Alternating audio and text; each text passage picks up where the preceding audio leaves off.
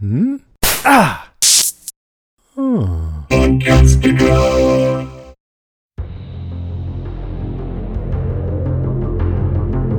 Hey everybody, I'm Rima.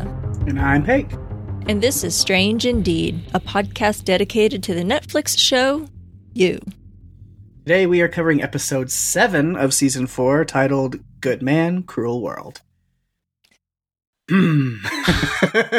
oh, this is such a juicy one. So much in this episode that I've got to talk about. So many things that I really am excited about.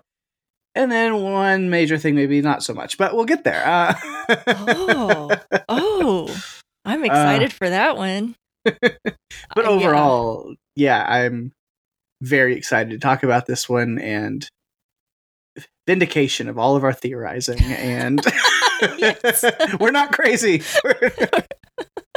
I swear we were going somewhere with this. not gloating at all. No. um, yeah, so I take it, at least sounds like for the most part, uh, you liked it. Yeah. This week. Yeah.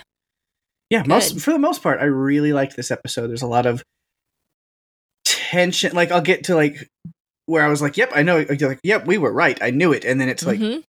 "But what about that? Maybe we're completely wrong." It's like it really went back and forth quite a few times where it kept me on the edge with this episode going, "Wait, now what's actually true?"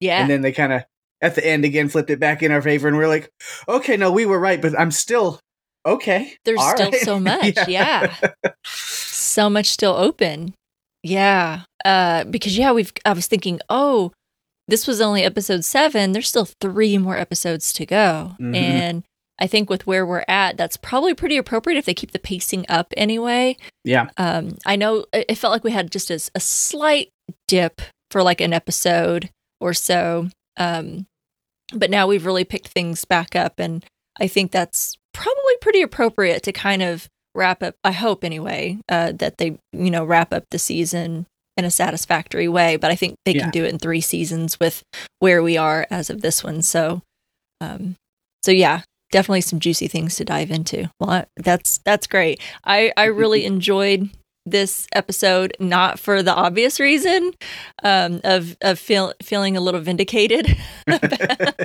uh, because I was thinking it's just no, you're just being stupid. Um, but there were some really, I think, um, I think some fresh life in this episode. Yeah, and I, I'm here for it. But I have a, I have you know a few questioning things too. So I'm sure we'll get into that. But really excited to talk about this one. I know we just talked about that right before we hit, hit record. Like this was a really good one to to, to dive into. So mm-hmm. with that being said, because um, I'm itching to talk about all of our points and and get into the details. Where do you want to start tonight? All right. Uh, well, you know how I am. I like to start small and build most of the time. Appreciate so, that keep it keep it very simple the shortest one that i've got. And i've noticed i've talked about them first many many times. So it's it's a small little side story in the episode but let's let's continue on with our saga of phoebe and adam. Uh, phoebe and adam the, the drama continues. Yes, yes. this week on adam and phoebe. Um man. So where we see phoebe this episode she's having a very rough time in the fallout of the whole Dawn situation, which I mean makes sense. She's scared, paranoid, questioning everything in her life about who she is, her role as a celebrity figure. Like this whole interaction definitely did some damage to her for Agreed. sure. Uh, and Kate, being the amazing friend that she is, is letting her stay with her, She's being that good friend that she needs.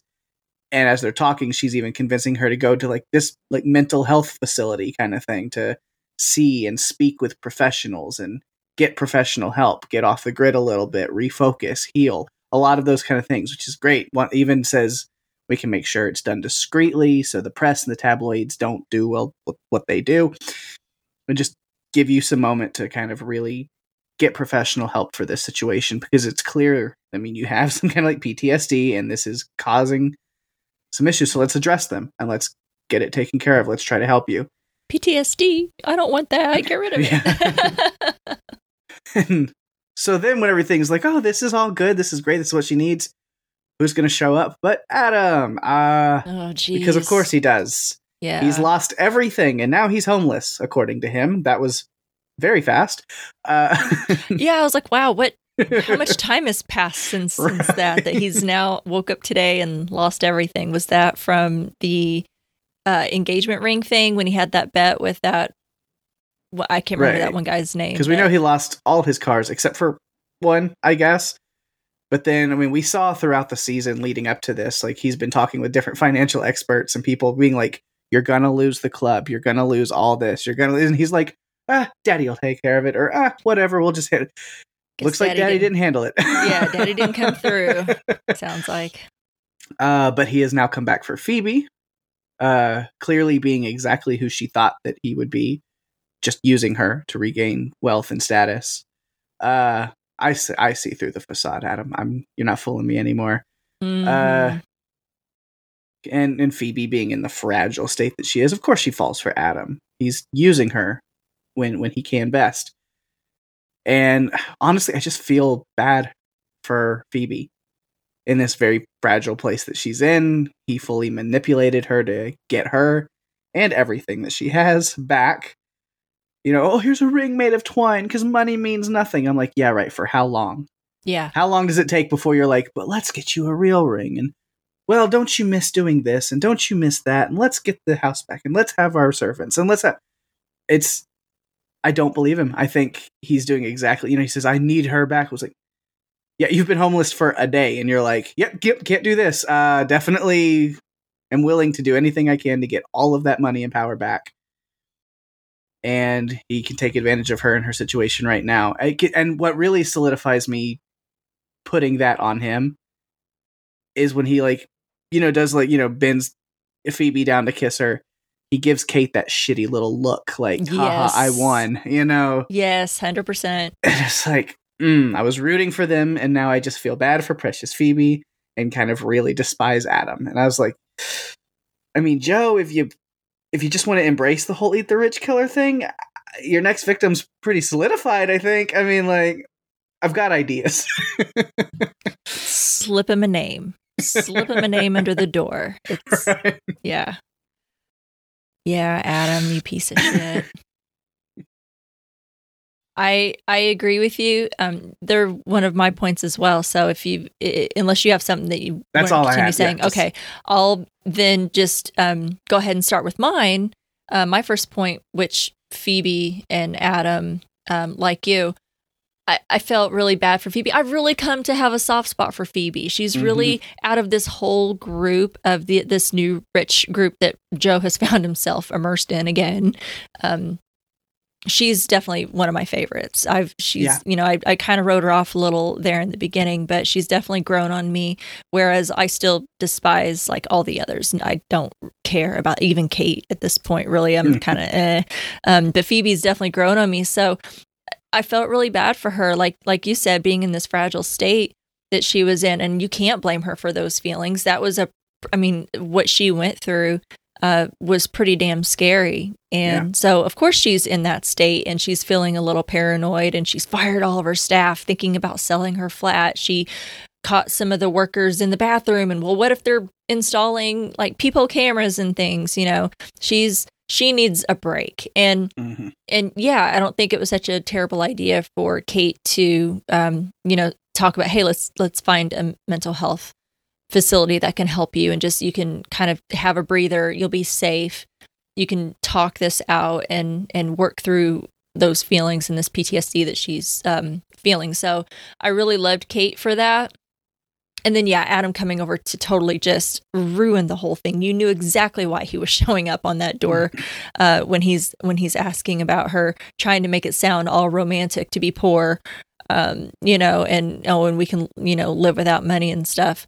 Um, just uh, such a load of BS coming out of his mouth. But what really frustrated me though is is Kate when she's like, "Oh, we'll be really discreet about this, not let the press know," but then she tells Adam her plan. I'm like, why would you do that? Why would you tell him? You know, because he, not in the same way, but he's like just as unstable as Phoebe. You know, um, he's he's completely wrecked. He's Yeah. According to him, lost everything. You know, why would you trust uh, him t- off with Phoebe to take her to the facility?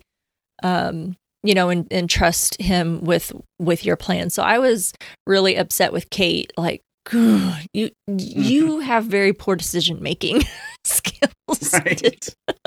Should not have done that. So I feel I feel So really at least go with them. If sure, Adam, you drive, but I'm also going with you Yeah. to make sure you take her to the right place. Right. I'm going to be there and make sure she gets safely there. Uh, you know, as as we've arranged. But oh no, uh, you know, it totally went off the rails uh, there. And yeah, you're so right. That as soon as he gives her that glare, when he dips her for that kiss, I was like, "Yep, yep, I." Yep, I know exactly what you're up to, you piece of shit, taking advantage of, of Phoebe, who's so sweet. And I think he she looked like she was on something. Did it look Yeah. like that he took her out and got her doped up or something? Absolutely. Um, That's what I think is which they took off in the car and he was like, Well, you're about to go to this place and they're it's gonna you know, you realize that they're not gonna let you do any drugs or alcohol or anything there. You know, you're gonna have to like Mhm. So let's one last night on the town with the little bit of money I have left or whatever bullshit he had. And yeah, I totally think that's what he did is got her drunk, got her high, and then that's even more elevate that state that she's in to then propose to her, you know? yeah, she's in a very vulnerable state even when she was sober. And then I, know it was he didn't say that. I'm just uh, you know um, just based on her behavior, she seemed like she was really out of it. So I'm like, now you're even an even bigger piece of shit, you know, for not only uh, coming to her when she's in such a vulnerable state, but then you go and make it even worse by, you know, what looks and appears to be getting her on drugs, whatever it is. It's- they seem to be pretty freewheeling with the recreational Yeah. uh you know activities in this group. So who knows what she's on but i i thought she looked like she was on something. And i'm like so now you're Yeah. even worse. You went and put her in an even more vulnerable state. So yeah i i wouldn't be mad if adam was was next on joe's list somewhere. I don't know that he is because i've i have i, I think i know who would definitely be next on his list um based on this episode. But yeah pretty Mhm. upset with adam. Not really thrilled with kate that she would give away the plan and for one second trust Adam with Phoebe. Yeah. And I hope she untangles herself and, you know, uh, and comes to realize who he really is. So I'm with you. Mhm. Asshole. Don't feel bad for him anymore at all. I'm mad at myself that I ever did. Um, what's your next point? All right. The next one, let's just let's get it out of our way. We'll call it our our dashboard confessional point. We are finally vindicated. Uh, because yeah, uh fake Rhys and real Rhys. The Rhys the case of Rhys. Confirmed. Cracked. Got it. Um which doing my notes on second watch made this kind of weird because it, it made it hard to like take notes on like the interactions between Joe and Rhys in quotations. Now that after watching it that first time, have everything confirmed that Rhys really is, you know, Joe. Rhys is just in his mind. Uh, and so uh, it's really just Joe is speaking to himself in his flat. Uh, just talking to himself alone. He's full blown just lost it. Uh, yeah, he's telling himself really to kill Tom Lockwood because that'll absolve him of all of his past oopsies, as as they say. Um, uh, and one of the first, I guess, clues. This goes into my complaint that I'll get to later. Uh, but is is he has this connection to this Indian place that's near this weird build- abandoned building that he's Mhm. housing the the cage in the box. Uh, so I guess when he's fugue, he's got to bring Marianne food. So that's just the easiest choice. It's close by, I guess, and that's why he has this weird like mental connection to that place. Mm-hmm. Uh, although she looks like she hasn't been eating a ton. She looks like she's in pretty rough shape. Uh, she does, yeah. yeah, but there were like food containers all over the floor in the box, so he's bringing her food, but I don't know how much. Uh, Or if she's how much she's even it. eating. Yeah, I, you know, uh, is she e- even trusting him that to provide her with something that wouldn't be something that could harm her or drug her or something? because how is he even acting whenever he's interacting with her? We don't know. We haven't seen any of that because Mm-mm. it's not it's not Joe. Like it's not Jonathan Moore. It's not, you know, like who who is he when he's talking to her? What's what is she experiencing? I hope that we get to see that kind of stuff. Yeah, you make a good point. Are we going to get, you know, some flashbacks and see, okay, now that this has been revealed, are we going to get to see some of that and see how he reacts when he's his other self or his yeah, real self? I really hope so. Yeah. Because I'm very curious how that goes. Uh yeah, so he decides to lure Rhys again. Like I'm doing quotations on an audio only podcast, but you know, um it's what I got. Uh but he lures him over and sets up cameras and records on his phone to get proof. But Rhys stops the recording pretty quickly, but the cameras weren't touched. So now again I'm wondering, do we get to watch Joe looking at footage of himself arguing with and threatening himself in his living room. Like, what is? do we do we see that stuff? Uh, so again, quotations. Rhys has Marianne, and so Joe has to hurry and make a decision. He's caught between a Rhys and a Lockwood. Uh, well, again, talk about that a little bit later. But, but yeah, so we see where his where he's at. So I skip over a lot of things. One thing led to another, and but we get kind of near the end of the episode. Joe goes to Rhys. He gets the location of where Rhys is at, and at sorry, do I know you? I was like, yeah, I saw that coming. I was like, I remember being So like, good. if they come together, he's gonna be like, who are you? And it's exactly what happened. Mm-hmm. And then this this poor guy, Rhys Montrose, he's just trying to be mayor. And now he's tied to a chair, naked in his garden shed with an insane person that he's never met before, crushing his balls because of stuff that he absolutely had nothing to do with. You know, who the fuck is Marianne? Um, what is going on? Ah, this poor guy. It's yeah, absolutely terrible. The dude has zero clue what is going on, or yeah, Yeah, and that's when Joe snaps, literally within himself and in Rhys's neck. Uh, which I found there was a quite a bit of irony in him yelling, "You fucking psychopath!" in the face of the guy who he's actively murdering because of a different fake version of that guy lives in Joe's head, telling him to kill and cover up killings. there's so much irony, Right. and not only the whole series, but definitely this episode. You're right. yeah, but it's after that event happens, so we get to kind of the end of the episode where Joe is putting pieces together. Maybe he realizes the truth because Rhys is dead, and then Rhys shows up. so it was, and you can just say, "I'm I'm hallucinating," and he's trying to figure out what go what's going on, and it's that line from fake Rhys. The he wasn't lying. He didn't know you, but I wasn't lying either. We really do have Marianne in a cage. Oh, we. Oh no. Yes. so good. That I thought played out really well. I was curious, obviously, if if we were right. Um, but yeah, when he opened the door and he's like, "Who are you?" And I was like, "Oh, yeah. yes." I was doing a little fist pumping and a little bit, yeah, oh my gosh. But just more of the like, just I don't know, it felt exciting and a little, and it, it's I think perfect timing that, like you said, as because Joe got really angry. This this we've seen Joe seasons one through three get there before uh, with with people he's come to face to face with, people that he's killed, had in the cage, things like that. We've seen him. He can be very calm and stoic and, and reasonable at one time, but then he can on a dime flip. And that's Yeah. kind of what he did here. And I was like, that's the Joe we haven't seen all season. Yeah. And as soon as, so it made sense that this, it, the Rhys he's been having conversations with would appear when he's had like this, where it's like the return of his, his old self.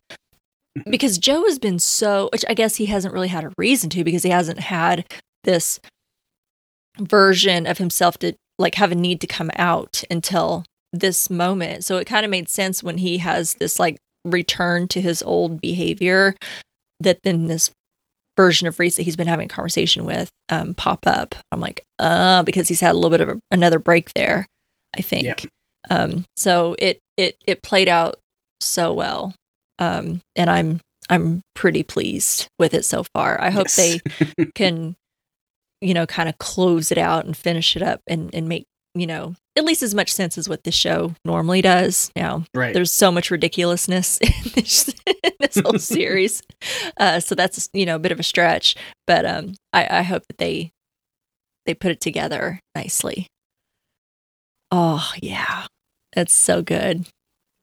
Um, all that was fun to see play out. Yeah. My my next point. So I I and this was my first point, but I, I jumped into Adam and Phoebe since you, you went ahead and started um, Mhm. your points there. Um, I I will normally start with something that I'm really excited about, and Yeah. in this episode, one thing that really really excited me was Greg fucking Kinnear. Yes, I know. I did the same thing. Uh, when he showed up that first time, that first watch, I was like, Greg fucking Kinnear. Like I said it out loud. And then I was like, if I'm this excited, I was like, I know Rima is having the best time of her life right now. I just was because it took a hot minute. I don't know if it was the glasses, the Mhm. beard. I don't know, but it took me just a minute because I was like, "Is that?" But wait a minute, because the fla- the pictures like just kept flashing when Joe Yeah. was, you know, doing his search. But I was like, "Wait, wait, pause, wait." I was like, "Is that?" Oh my gosh, I was so happy. Yeah, when Ben and I covered the stand a few years back, uh, Mhm. and Greg Kinnear was on that, I think we couldn't just call him Greg Kinnear. We called him Greg fucking Kinnear, I think, Yeah. every time. So that's I For remember any- that. It was great. for anyone that didn't listen to that, because I know that the, the show was not as hugely popular, but um, we we enjoyed it to a point. Um, it- that was a highlight for me as well. I'm a huge Greg Kinnear fan since his Talk Soup days, you know, uh, and so I don't hide that as well. So that's where that comes from, that little inside joke. But that was immediately what I thought. Greg Kinnear, it's a national treasure. Love this man. But so number one, just I enjoy the shit out of him in this episode. yes. I his him playing Tom Lockwood is was so unexpected, absolutely thrilling. And man, is he playing this character, in my opinion, so perfectly. Oh, it was incredible. It couldn't have gone any better. Because I remember Mm-hmm. last episode, I don't think I said this on the podcast. I should have, but I had the thought, if I didn't mention it. Yeah, like at the end of the episode with Rhys telling Joe, you have to kill Tom Lockwood. And I was like, they're going to cast, that means they had to cast somebody for Tom Lockwood. We're going to get him. And I was trying to think, I was like, who do they cast as Tom Lockwood? Like, is like, Yeah. is it just going to be some pompey British guy that, you know, whatever? Like, I wasn't sure what to expect.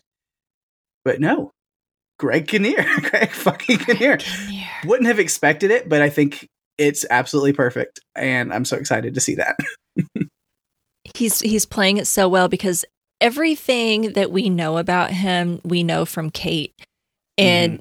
All she has told us is how he's basically evil incarnate. Mm-hmm. which again i'm still again i've talked about her decision making skills and i'm like you despise your father so much. I feel like all i've heard from kate all of this season is how much she despises her father. Doesn't want to talk to him doesn't want to associate with him doesn't want him to have any control over him. But hey he's come to town for dinner so i'm gonna go have have dinner with my dad. And i'm like um i'm sorry what okay so well, she was ready to run and leave London while he was there. true Joe talked her into having dinner with him, but That is true because it did serve his own purposes. But Yeah. she she but it was interesting to see how warm she was at him. I mean, she Mhm. she she was a little she kind of went back and forth. I Yeah. feel like there were moments where she's just like, whatever, I brought my boyfriend, you know, so let's just get, you know, get through this and and have dinner. Um, so she was a little abrupt with him, but then when they're having dinner and they're talking about, oh, Kate used to, um, you know, rescue and adopt these pit bulls and wanted me to like, you know, send them out or give a puppy to all my friends or whatever. She's like smiling and laughing at the memory, you know, Mhm. of it. And I'm like, I don't know, is that someone that, you know, really despises their father or makes him to be as bad as what what she says that he is? So I- I don't know. She's I- don't know how to read that situation because I feel like it's Mhm. going back and forth, and I don't know if it's the character or if it's the writing. Um, I'm not sure, but anyway, um, Yeah, I mean, she mentions a lot to give to give some benefit, I guess, to it as how charming and manipulative he is. To where, yeah, I mean, when they're walking up, she's like, "He's absolute evil, and you're gonna love him." Is like what she says to Joe. So- Yes, true. Well, and that is also what's perfection about casting Mm. someone like Greg Kinnear in this Yeah. role because he is just the epitome in for me, charming Mm-hmm. and affable and down to earth and Yes. just all in all lovable dude. Love this guy. So he could just tell me the most insane bullshit and I'd be like, "Yes, give me more." Um I I love him. So I feel like that's was perfection in casting someone like that Yeah. because he could be completely sinister, but he has this. He plays the down to earth Yeah. person and charming, and you know, hey, I'm just a everyday kind of guy, right? But oh, he's got this evil underlayer, which again is perfection because I think Greg Kinnear can do that too. Um, so what was interesting was, oh my god, it was so freaking good when Kate walks away and he greets uh, Joe, not as Jonathan, Mhm. and he says, "Nice," uh, you know, something when he emphasizes you. You know, Mhm. he he says you. So nice to meet or finally meet you, and then leans in and whispers, "Joe." That was so priceless. I was like, Yeah. oh shit. but it makes complete sense because he uh, he's a billionaire who has like endless resources. So right. it would make sense that I mean, because it definitely sounds like he tries to insert himself into Kate's business. Like he knows oh, what Oh, yeah. Kate's up to. He's got he puts security detail on her even when she doesn't want it. So it would make sense that he would know that Joe is either in this new person in her circle of friends, um, and maybe they've been spending more time together. So of course he's going to have him investigated. And yeah, he's probably got these endless resources. And what I thought was interesting, and I don't know that there's a tie to it, but it stood out to me, was when um, he said, "Oh, when Kate was in L.A. and Mhm. she had adopted," which the time frame might not work out because it sounds like she was a, a, a kid Yeah. when when that happened. So that would not really have married up with the time when Joe was in LA in like season two and three, um, and in that area. But I just thought it was interesting because um, there's it seemed like there was a little bit of a connection. So Mhm. I'm curious, how did he? Is that all there is to it? Is that how he found found out that Jonathan was Joe? Just because he did the investigative work and being in that circle, I don't know, knowing what happened there in Madre Linda, does he have connections there, friends there, resources, what have you, um, you know, to know about the story. But just absolutely, absolutely delightful um, yes. with, with Greg Kinnear as a part. I hope he's in more episodes. I hope we get more of him. Um, Me too. and I hope he doesn't die. I, I want him to be deliciously evil if he really is. Because I'm curious. I've got, I don't know. I'm, I'll be curious to see as we keep talking about this Mhm. episode. Um, you know, I don't know that I have more theories, but I'm just, I'm curious now that some things have been revealed. So, um, so anyway, that's, that's mine. What's your next point? Oh yeah. Well, I definitely we can go into that because I, of course, I have a point about Tom freaking Lockwood. Yes. Greg fucking Kinnear. Of course I have that. Um Which yeah, you know, Tom Lockwood's coming to London the next day. Of course Joe already knows that. He's done his research. He knows. Uh but yeah, he convinces Kate, he said, instead of running to have dinner with her father, even, you know, t- as he puts it, to show that you're thriving, that you're living your life without him just fine. Look, I'll even be there as your arm candy to show that, you know, you got a boyfriend. Uh so it's all good. Of course, he's just trying to get access to Tom to either be able to kill him or see what he has on fake Rhys to get him. So he's he's got his own uh, motives there. Uh, which of course, just I'm going to point out that we there we go with the Arby's autocorrect again with while I'm typing these notes. So again, in that alternate universe, what does Tom Lockwood know about Arby's? He must know how I can get to Arby's. But uh, and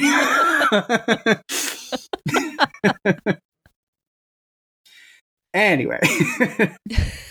so yeah, you mentioned Tom Lockwood greeting Joe as Joe, which I love how it just spins Joe into this mental spiral on the inside, Mhm. you know, throughout the whole dinner. Well, on the outside, he's just trying to be a normal, you know, boyfriend at the dinner meeting the girlfriend's dad, but like inside, you can tell he's just broiling. What does he know? How does he know it? How the hell does he know? What does he know? How do I know what he knows? Yes. What is he going to do with what he knows? Spiraling, yeah.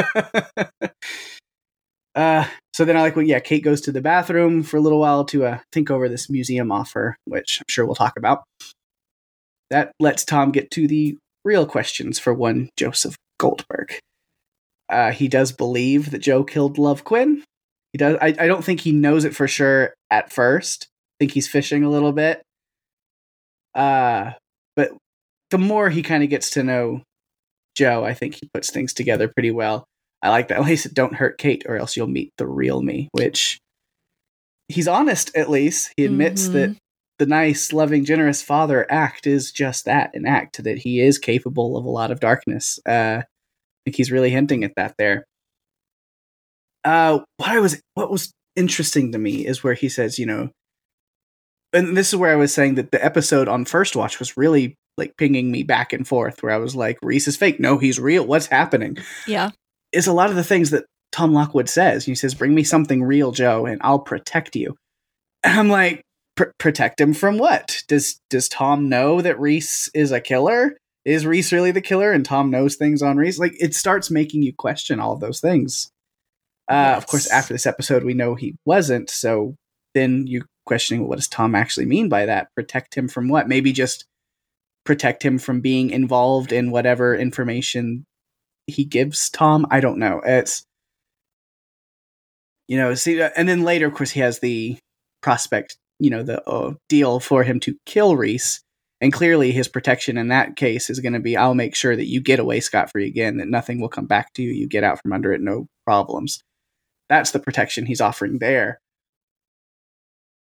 But uh, so yeah, I, I just thought, but it was really interesting how it kept you on your toes through the episode. Like, Mhm. wait, is Rhys really? And like, what does Tom know? What is, how does all, how do all these things connect?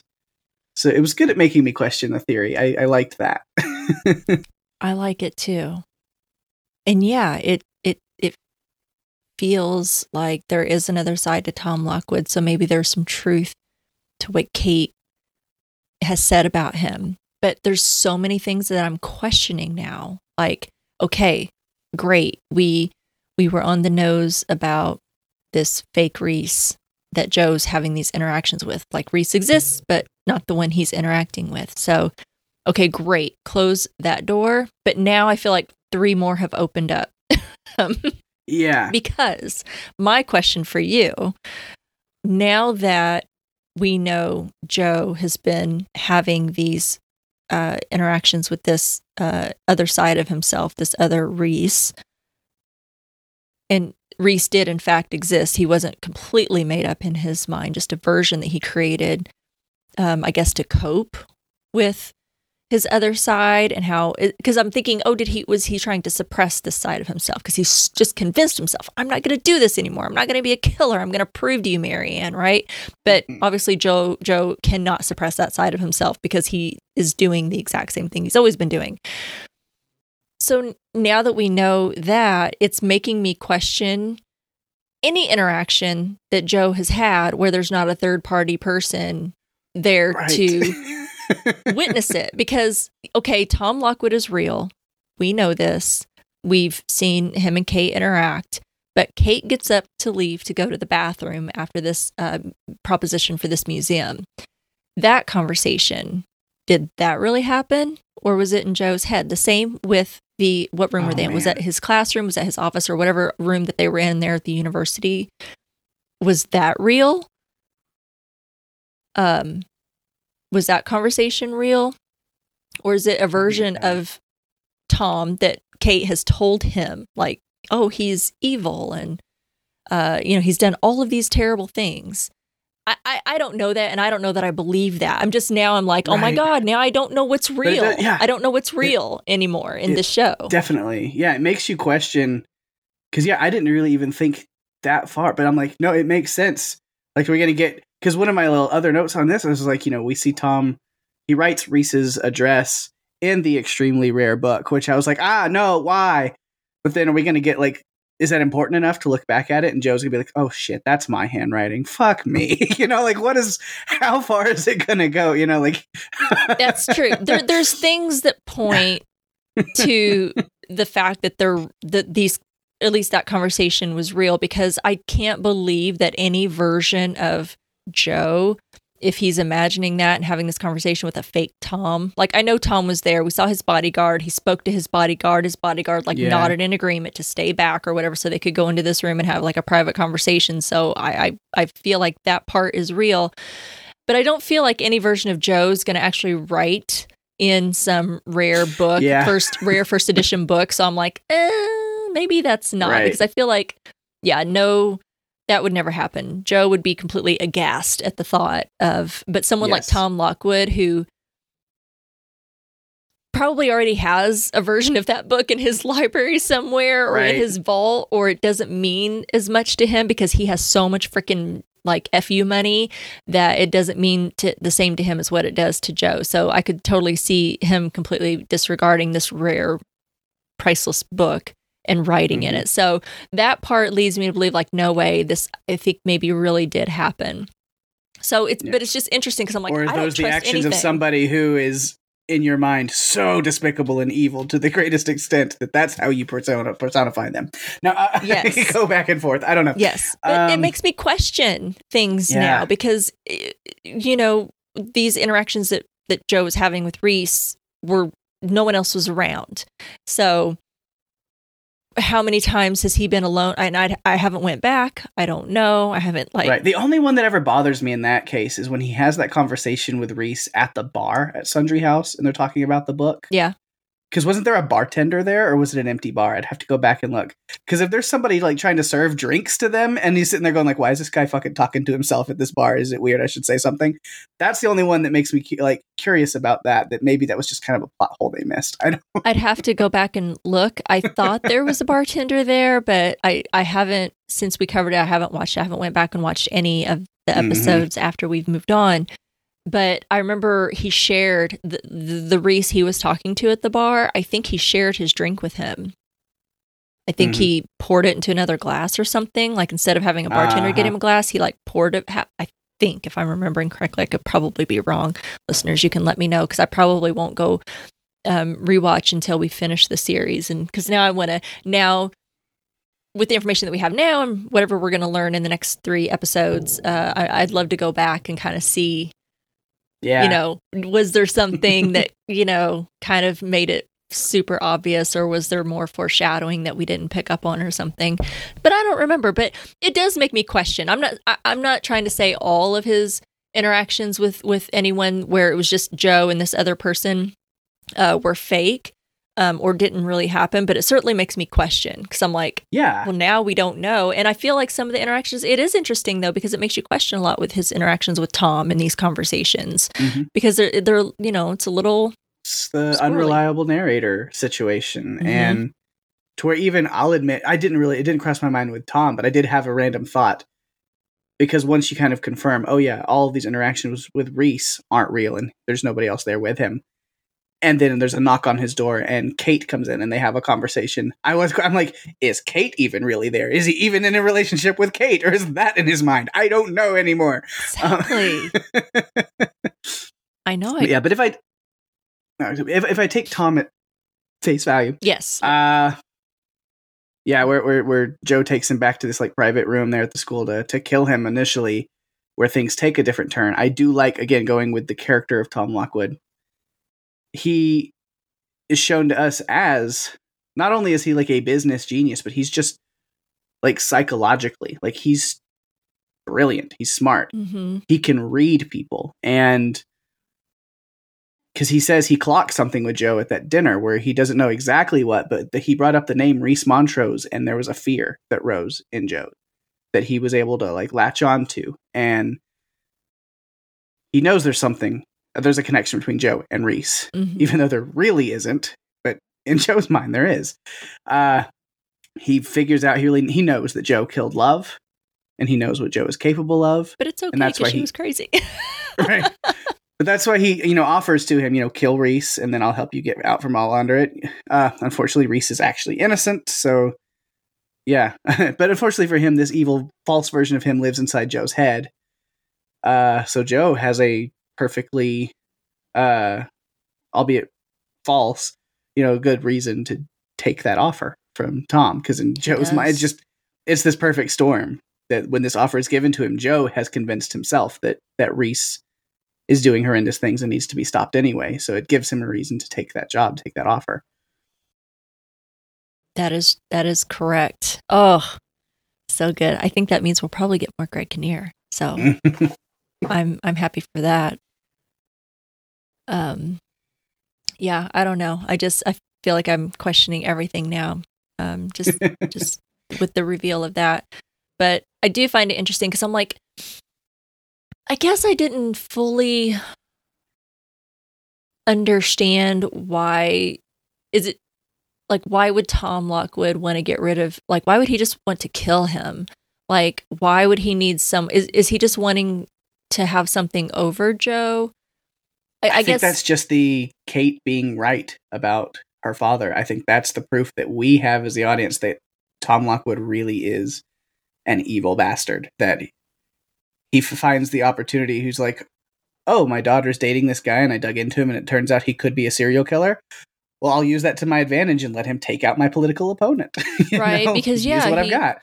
right because we learned that he is backing. Which again, how how does how does Joe know that? Because his this other Rhys is the one that told him. Mhm. Is it because he did some digging, like Joe always does? Did did some digging and Probably. found out that Rhys's political opponent is being backed financially by Tom Lockwood.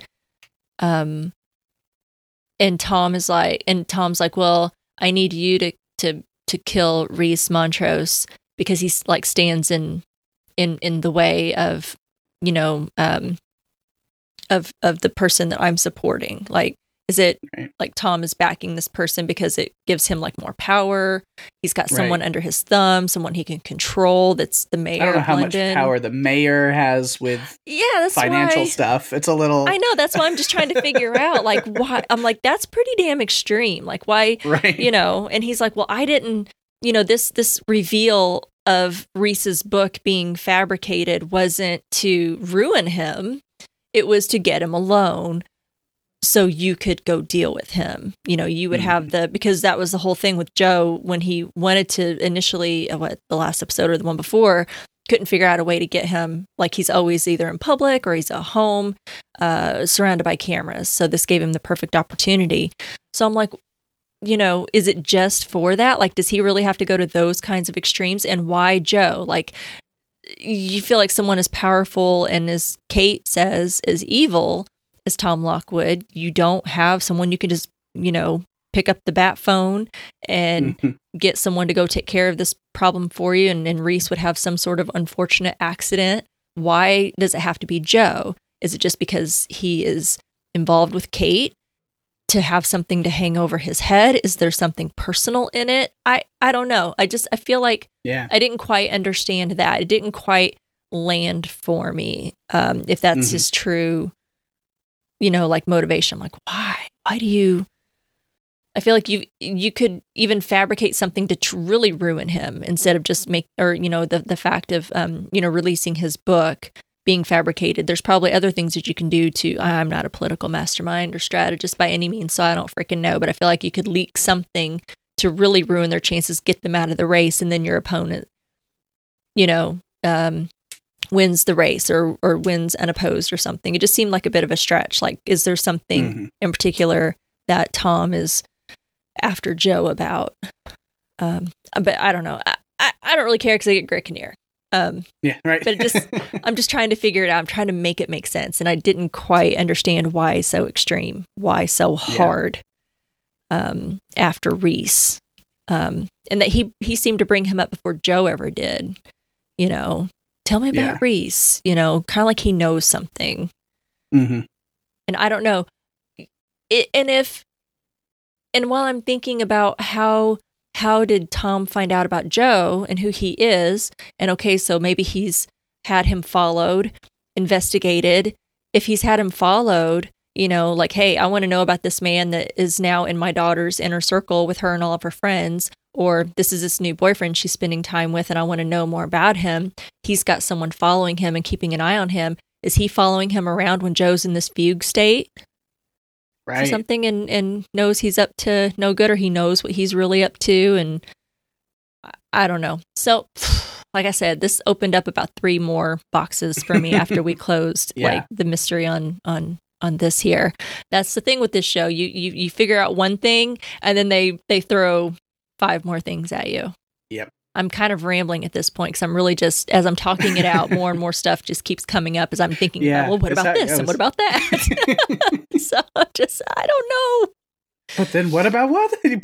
I know. But if that happened, then what does this mean? Yeah. I know. I'm all over good the at doing that to you. I feel like Charlie in It's Always Sunny in Philadelphia with the whole charts and the, Oh, the lines and the connections and trying to piece it all together. But what does it mean? Yeah. Uh, Anyway, um, I don't know yeah. where where that landed. Um, was was that your point? Did I totally just railroad all over what you were saying? Uh, no, no, you're good. I was done with my point on Okay. Tom Lockwood, so then you're kind of adding more to it, which is good because I think yeah, I'm I'm all over the place. I'm so sorry to everyone listening to this. Um, but yeah, as, I feel like as I'm talking it out more, I just keep having more questions. Well, my next point, um, want to talk about Nadia. mm, Uh, first off, girl's a goner now, right? So yeah, mhm. yeah. My my final note of the entire episode is Nadia finds Marianne. So, uh, R.I.P. Nadia, I guess. I feel like she has just sealed her fate. Um, so, Nadia, I feel like some of this was a little bit of a stretch. Uh, Mhm. just a little bit. I know that she's smart. I know that she's all into mysteries and whodunits. And, you know, Joe even says, Oh, I can't have my smartest student questioning things. You know, he tries to shut her down. Uh, so clearly she's really smart and, and knows her stuff. But I thought some things were a little too easy or on the nose for her um, in Mhm. getting to where she did. but one thing that was really obvious that I thought was kind of funny was when she's in Joe's apartment and she finds the book, uh, the key in the book. Mhm. Did you see the title of that book? yes, absolutely. I think even in a fugue state, Joe has a dark sense of humor. For anyone that didn't catch it, the book that Nadia found the the hidden key in was Dr. Jekyll and Mr. Hyde. Mhm. So I was like, oh shit. Yeah. And he's got a torture book, which, you know, I don't know. I like weird things and, you know, Mhm. interesting things to read about. So I don't know if that essentially puts you right. Maybe when you put all the pieces together in in Joe and his behavior, if you know, if, if we didn't know him, someone like Nadia, I don't know that would put that together, but I didn't find it that odd. But anyway, she she certainly thought it was something. Um, so Nadia, let's go over a couple of things. So she managed to get access to that art party uh, that Kate had thrown, and Mhm. you know who has all the security around, but she managed to somehow get in there. I don't still can't figure out how her and um, what's his name ended up in that Edward, party. I think.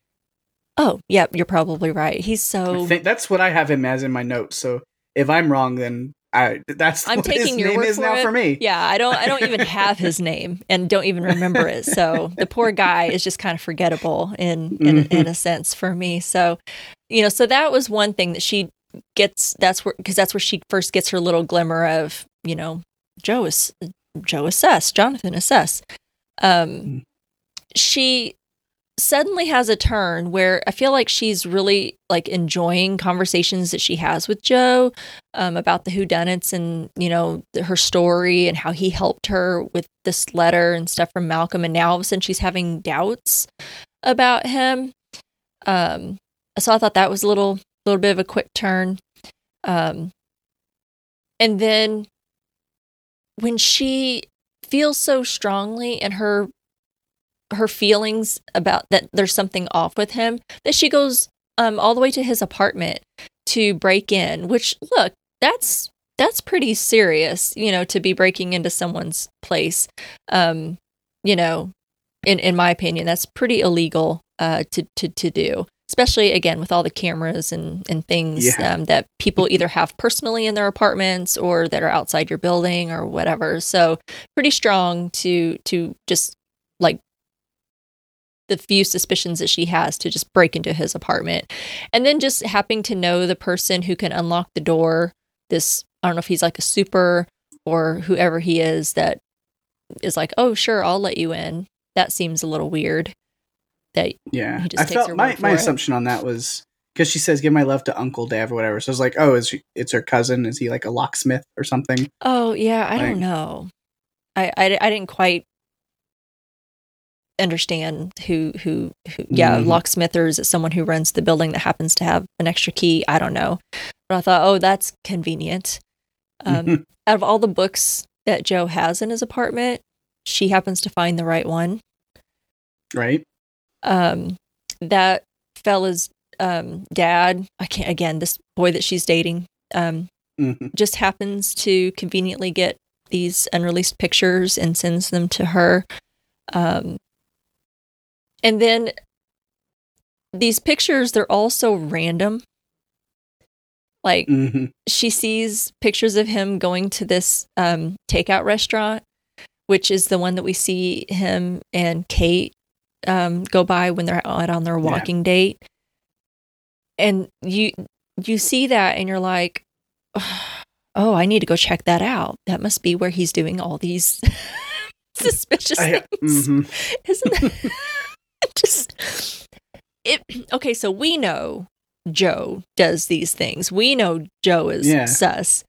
But just anyone off the street who has zero knowledge of who joe is just that's enough information for you to go i need to go check that out. He's seen at this restaurant all the time. So it, it seemed a little bit of a stretch. What kind of person has a favorite restaurant? yeah. But but and and I yeah that that was a stretch for me just a bit of a stretch there like there's some like Bit of a stretch. Sherlock I'm, Holmes. I'm sore after that Yeah. kind of level of. Ah, I. Yeah, I need a yoga master to teach me how to do those kind of stretches.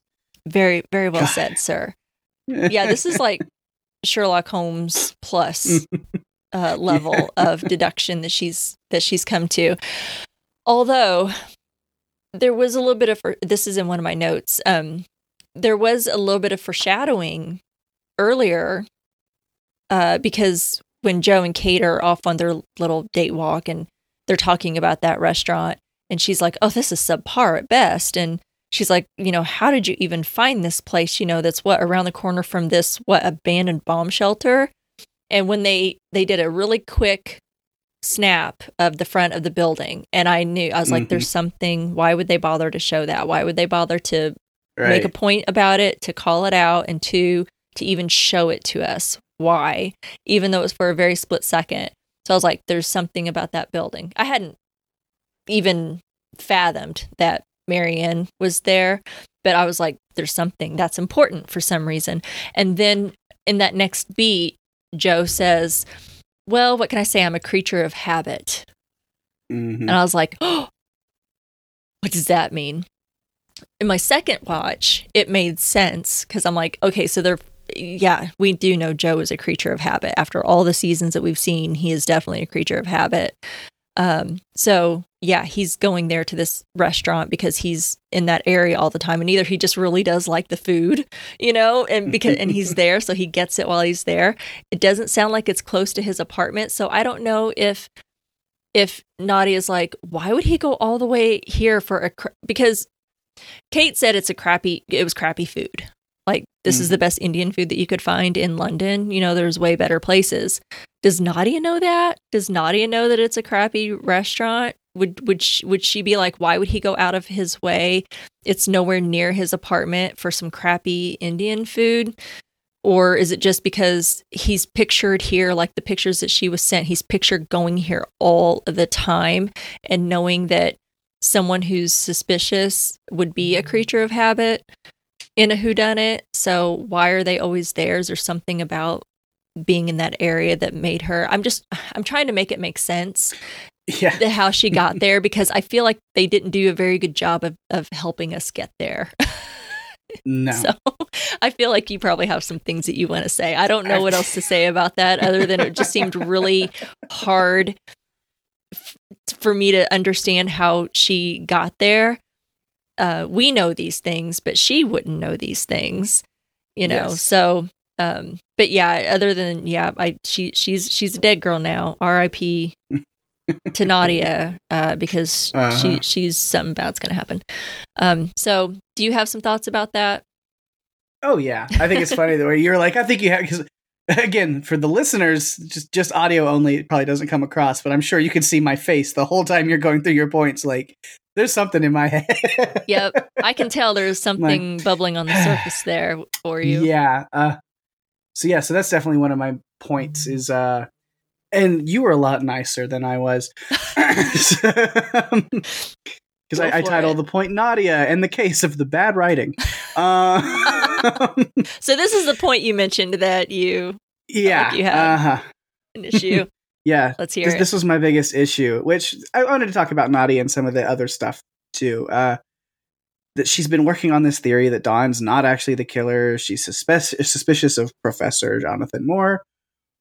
I don't really fully buy the Nadia stuff. It was already, it's kind of weak to me, but I was like, I'll allow it to get the story where it needs to go. Mm-hmm. Like, again, I wasn't sure why she'd be so suspicious of him other than just her own, you know, big fandom of the whodunit thing, and she just can't let go of it. hmm Um, yeah, I did love her. You know, those kind of the funny. There's double funny things in that one thing she says too. Again, I'm assuming his name is Edward. Uh, maybe I'm wrong. You're probably Uh, right. You're right. It's just yeah. He's Yeah, which you know, is thinking, you know, wouldn't the suspect being an erotomaniac be a little too obvious? A better twist would be a mild mannered average Joe. Uh, again, the, the the Joe thing, it's it's funny. Uh, Mhm.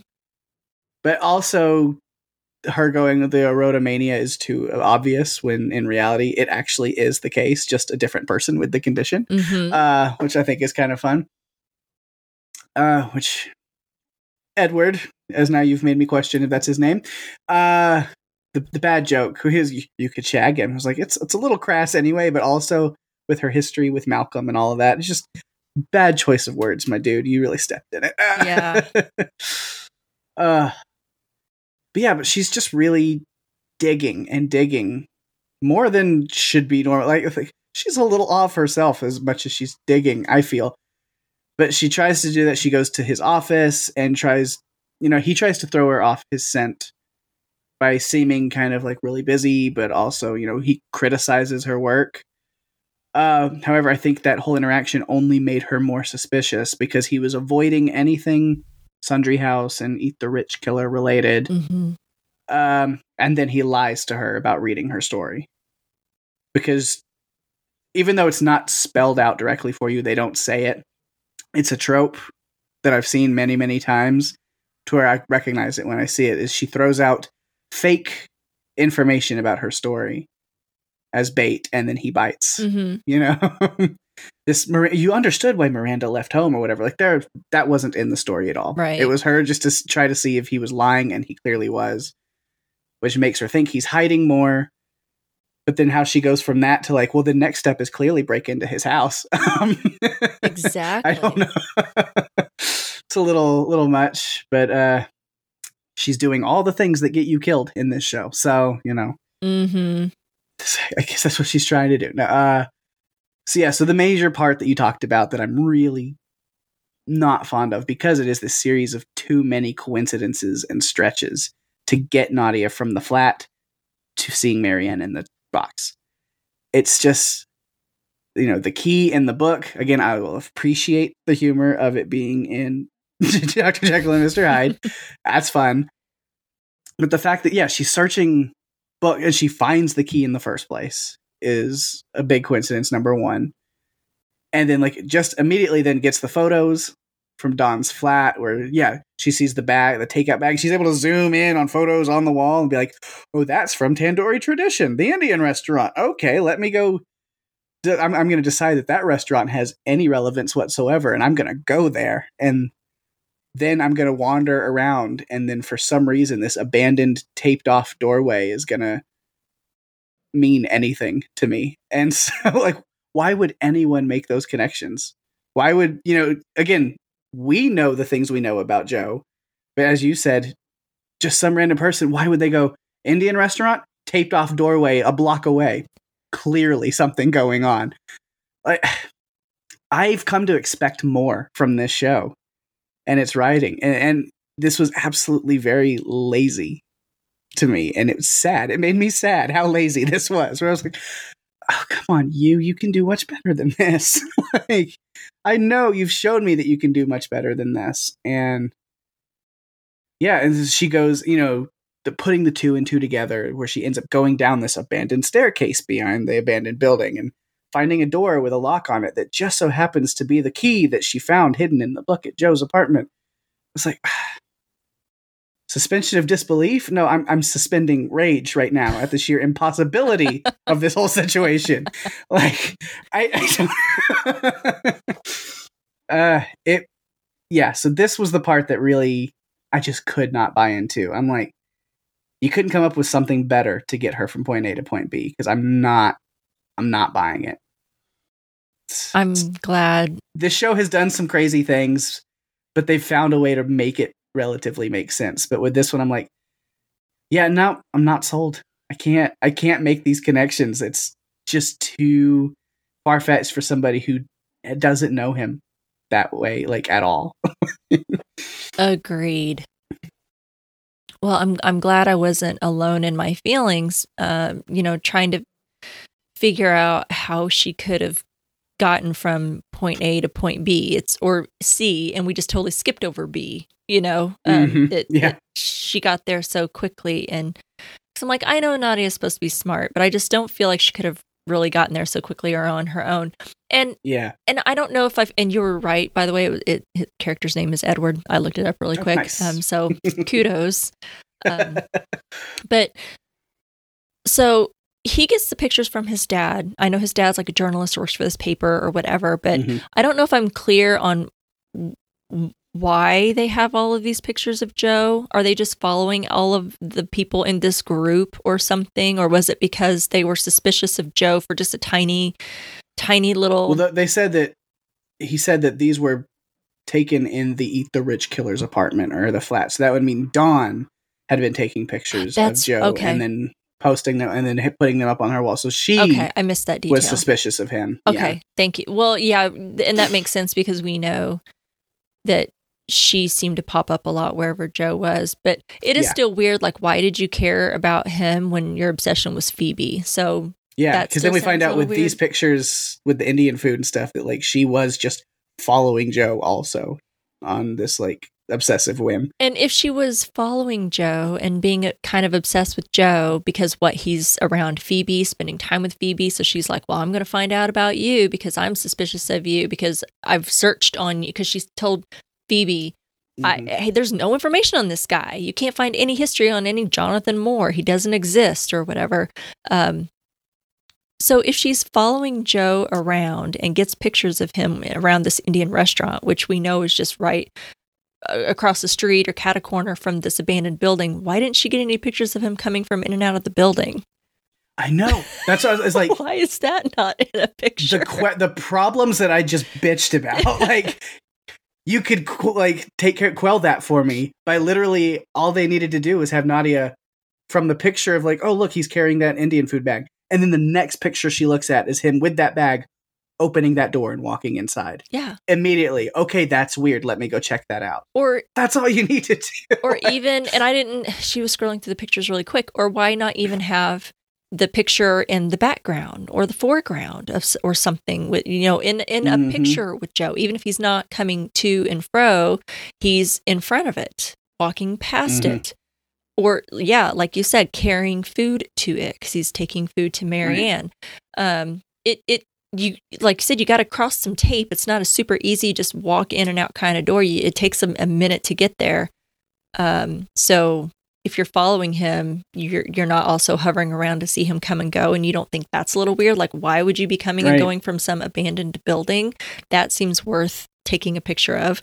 So i i would have would have uh appreciated had they had pictures of okay, fine, get pictures of him coming and going with carryout bags from this restaurant, but then maybe having a picture of him like standing in front of the building and like looking around like oh is anyone like watching me or or Right. coming and going from Something. it something to tie this together because I just don't see how she got there from those pictures and, and just starts randomly walking around the area of where this restaurant is located to then be like, oh, there's a suspicious building. I need to go explore because he probably has someone in a cage down there. maybe I'll I'll put my faith back in the writers of this show, and maybe they did have a picture of him going inside or in front of that door, and then now maybe I'll just b- blame an editor that l- took it out of the episode. I don't know, but like I need an explanation. s- Mhm. I need something.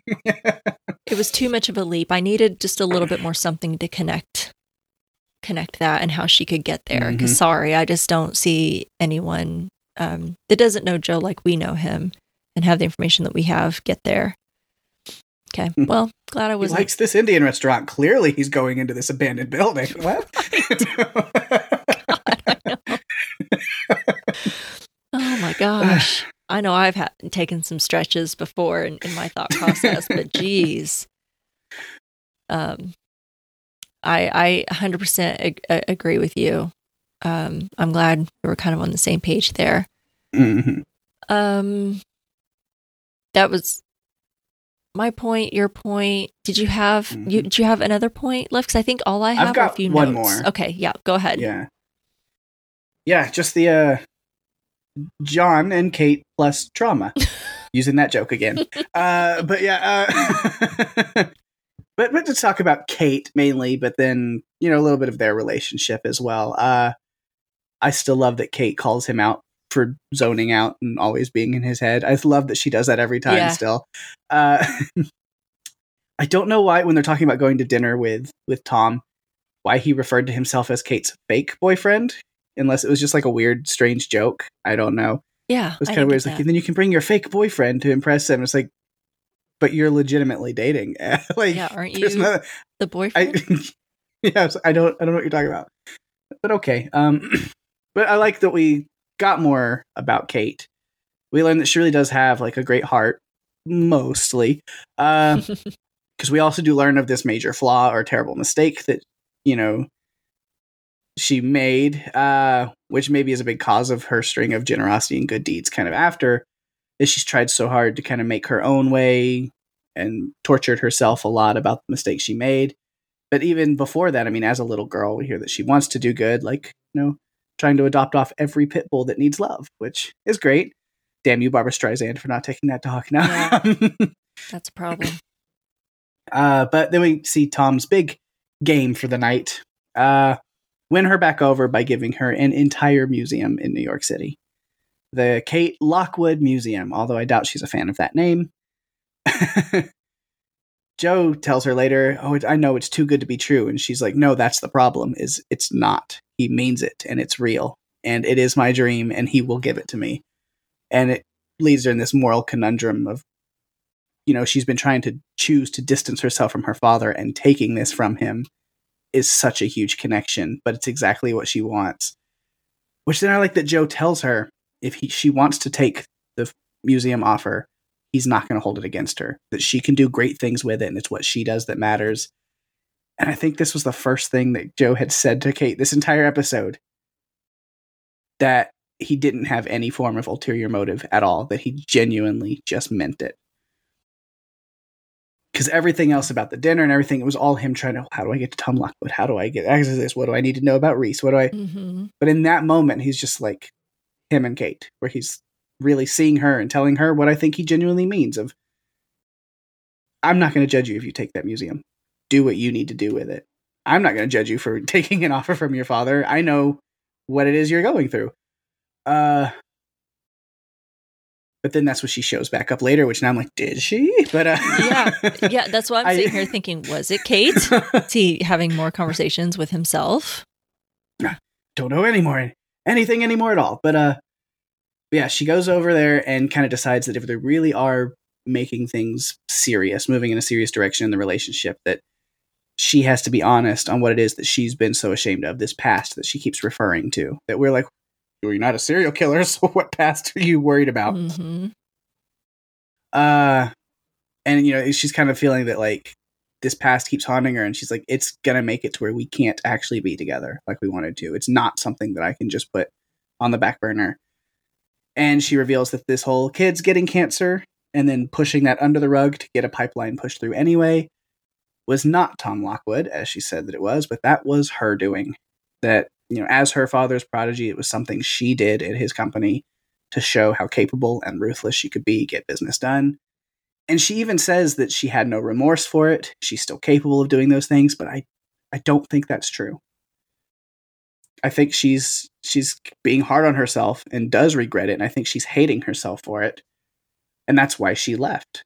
So it's interesting to like because I'm like she's we know all these things like she left her father's company, she's distancing herself from him, and all these things is because she has remorse. And it's weird for her to be like, and I felt nothing about it, and I still don't, and I don't. It's like, but clearly you do. Like you're trying to fool yourself into thinking you're a worse person than you are, or are there other motives? I, I don't know. Um, but from what I see, it's like no, clearly you hold it against yourself, and that's why you've done everything on your own to try to make amends in your own way. You're doing good Like she could and see, trying to stay distant. uh, like she got so far in what she calls worse than Tom Lockwood that that's Yeah. what made her break from the company.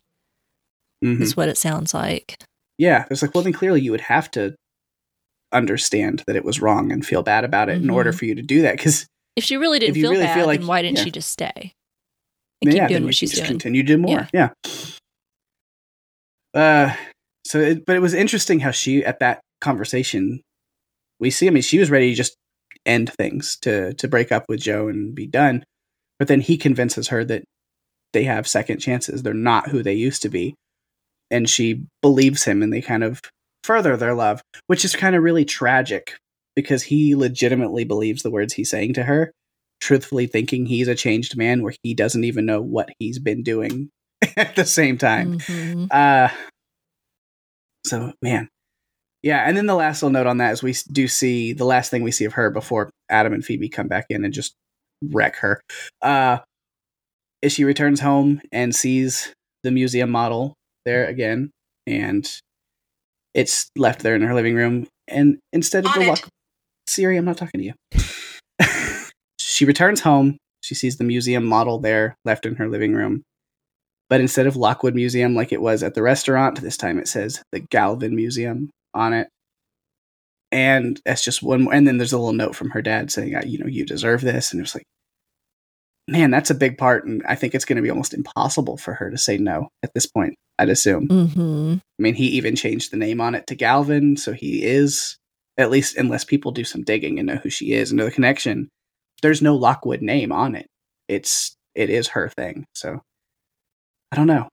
I don't know where that's going to go. I'm interested though. I don't know either, but I thought it was really interesting the reveal uh, that she was the one that you know Yeah. had pushed for the pipeline and you know essentially caused cancer uh, in the children, which she had blamed her father for. Which maybe she was essentially blaming her father for because his influence is maybe what turned her in into that kind of behavior or that kind of person until she realized I don't want to be that person. So she, you know, yeah, broke away.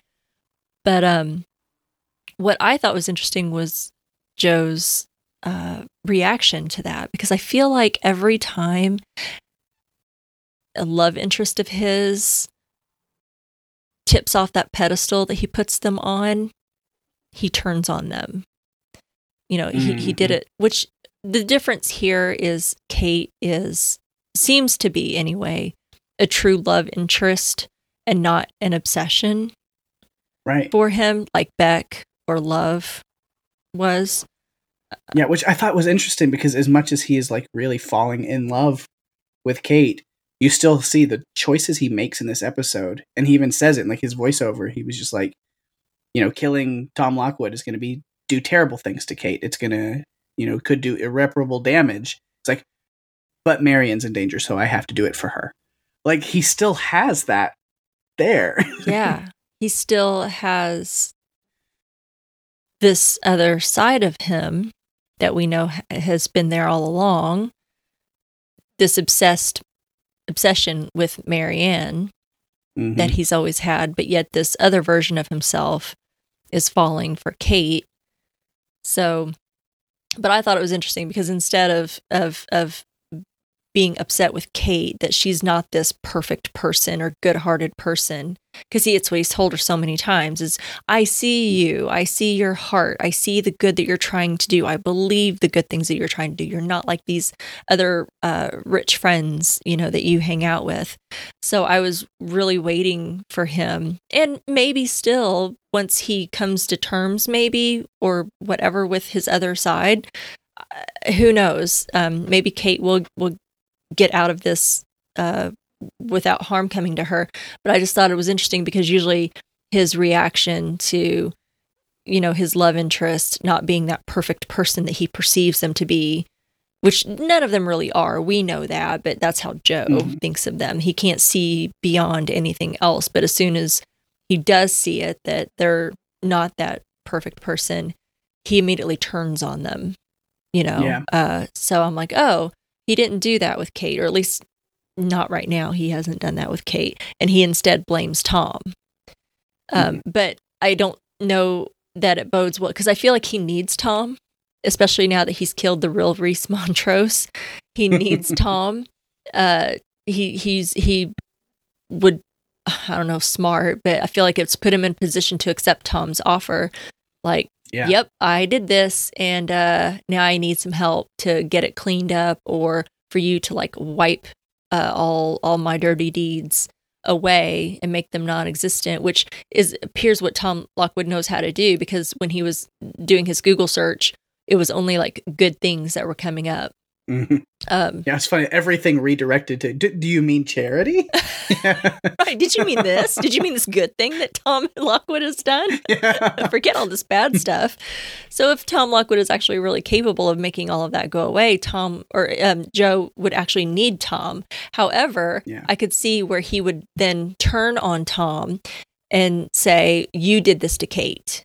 You know, you are a monster. You've done these terrible things, and you've you've made Kate feel this way about herself. Like you've made her feel bad about herself. You you made her commit this act by turning her into this, you know, person or whatever. So I could see where he would also turn on Tom and it maybe not bode well for Tom. That's why whenever I made the comment earlier, like someone I feel like he might also have it out for, maybe Tom, you know, mm-hmm. too. Um, just based on that. I I don't know that or anything, but I'm just thinking of now that so many of these things um, are known and so many variables uh, now and all these questions out there now. Um, I'm curious. Um, but yeah, interesting reveal there about Kate. So, still not a serial killer though. Yeah. Um, any notes? No, I have no other notes have... because everything I had fit into the points. So it was it was a good good note taking experience. So I was like, hey, everything fit where I needed it to. Every, yeah, everything just kind of flowed in in this episode. Um, I tell you again, just Greg Kinnear being an absolute freaking joy to have in this. he just one of the reasons I love him so much. The scene with him and Joe after he writes in that rare book and he mm-hmm. tosses it at Joe and says, "Go be your best self." Oh my god.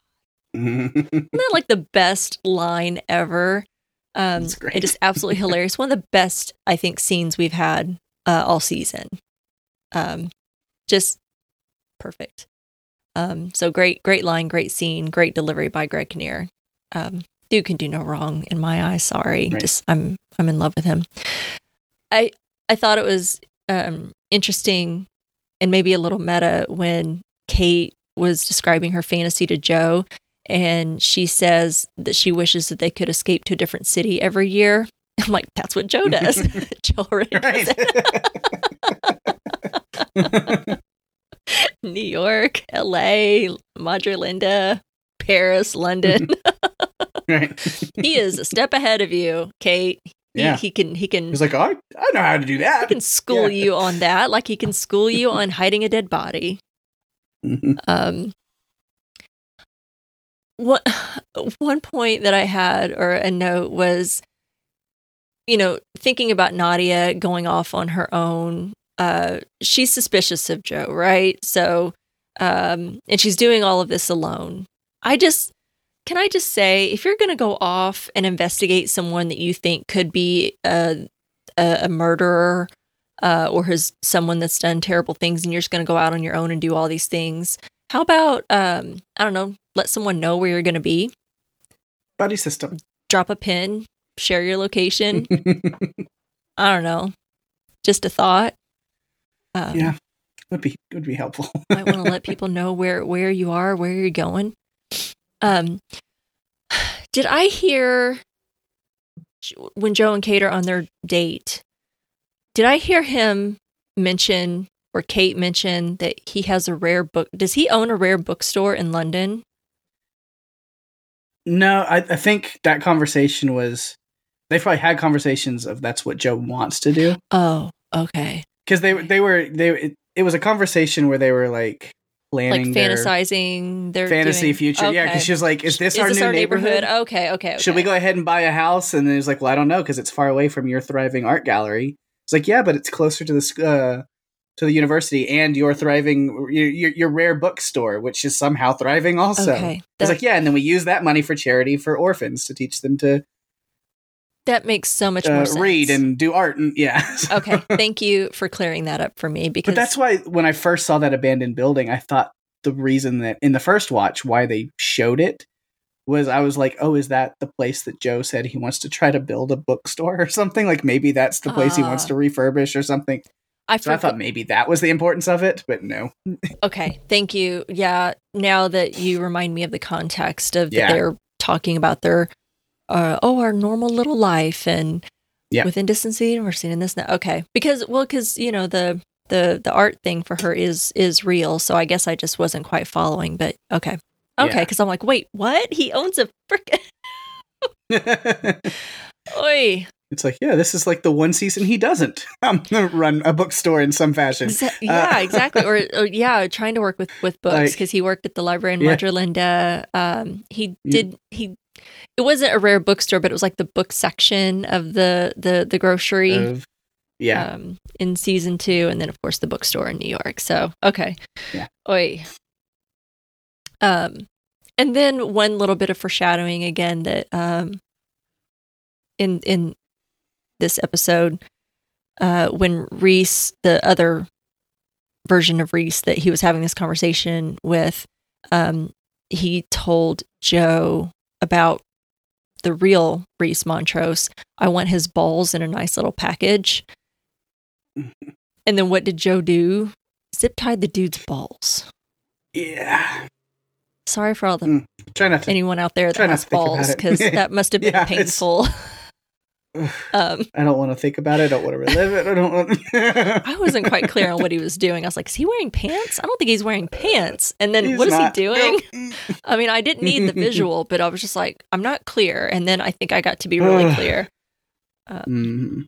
So, but I just I thought, oh, he he was putting Rhys's balls in a little package. And I was like, did he get that out of the like torture book or? I think he did. I don't know. That feels that feels like something more you'd read out of like like something for like farming and ranching because that's definitely just kind of like a uh Isn't you know, that that's- how that's you take care castrate? You, bulls. you kind yeah of that's how you castrate bulls and stuff is with like tighten up.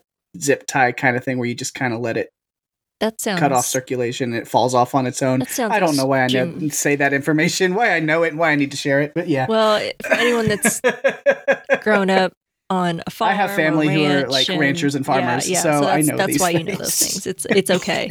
I'm not going to Uh, start following you around, Pake, and looking at suspicious photos of you because you've now thrown me. you eat at this Thai restaurant way too often. There's definitely an abandoned building nearby somewhere, right? There's got to be. it's okay. I'm not going to start um, connecting some weird dots on why you know that information. I'm assuming it's because of that. He must have gotten it out of the torture book that Nadia Yeah. found. I guess I can't say I've ever heard of that kind of torture, but Mhm. it sounds like torture. I don't have balls, but yeah. um, sounds pretty awful. Um, but yeah, I thought that was a bit of foreshadowing there when he's, you know, I want his balls in a nice little package, and then that's kind of ends up what he's doing. So it's another little kind of that foreshadowing. Um, I think. Sorry, just looking at my at my notes. I think that was it. I thought it. There was definitely, I think, an issue like we talked about with Nadia, but I think all in all, a really great episode. So I'm I'm pleased, and honestly, um, the presence of Greg Kinnear is enough for me to kind of forgive some of that. Hopefully, hopefully some of that will even out a little bit. You know, And we've got three more episodes to go. Um, so hopefully they won't.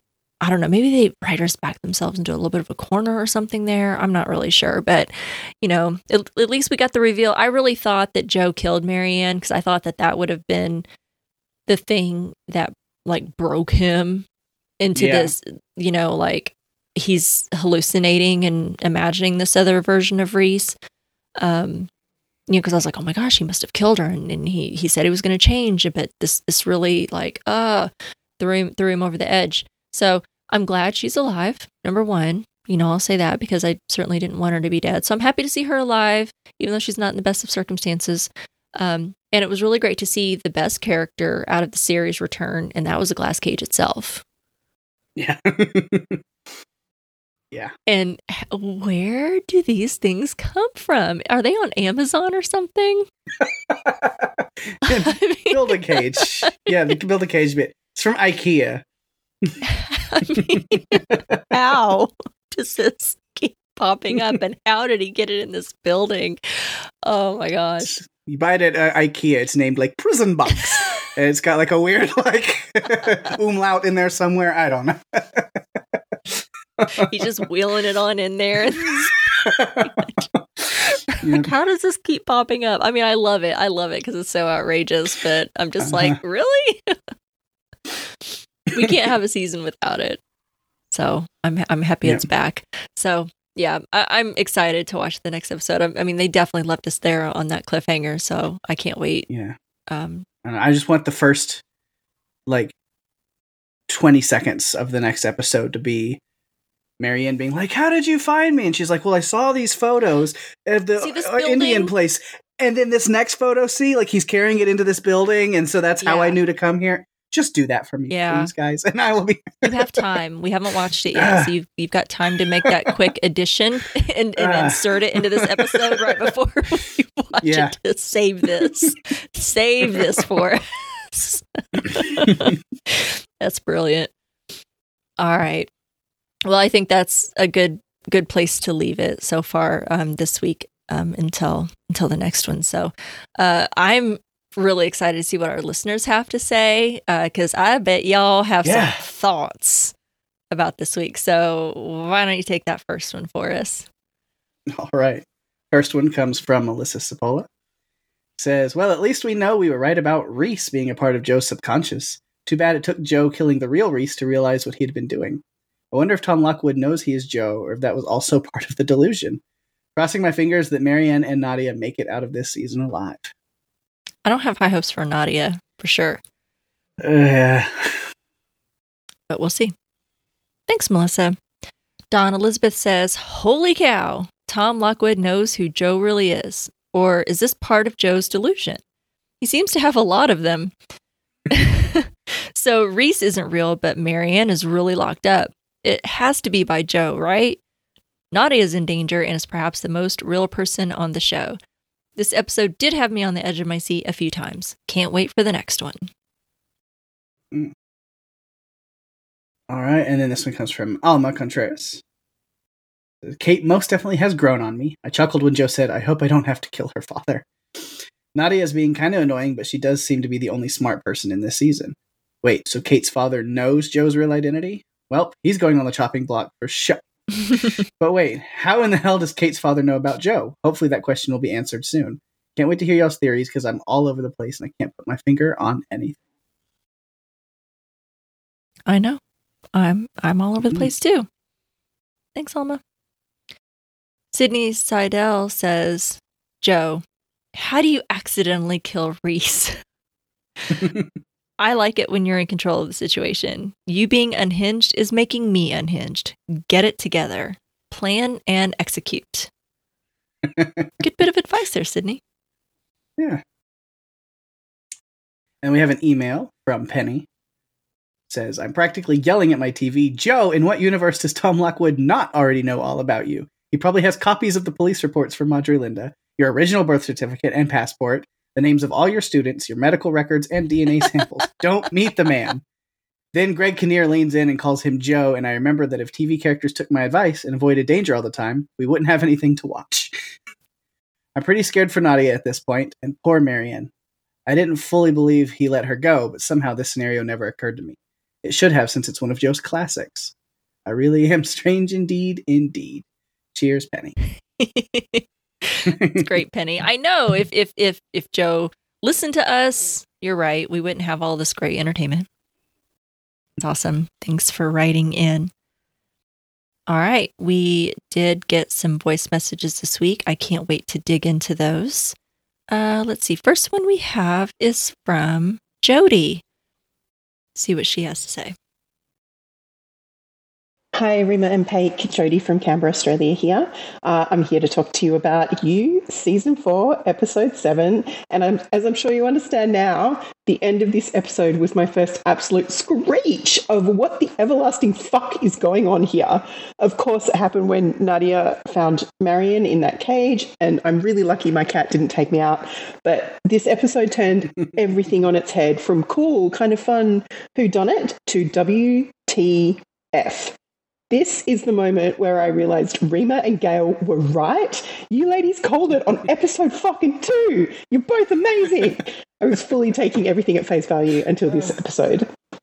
Just a few other thoughts about this episode. Joe killing Rhys.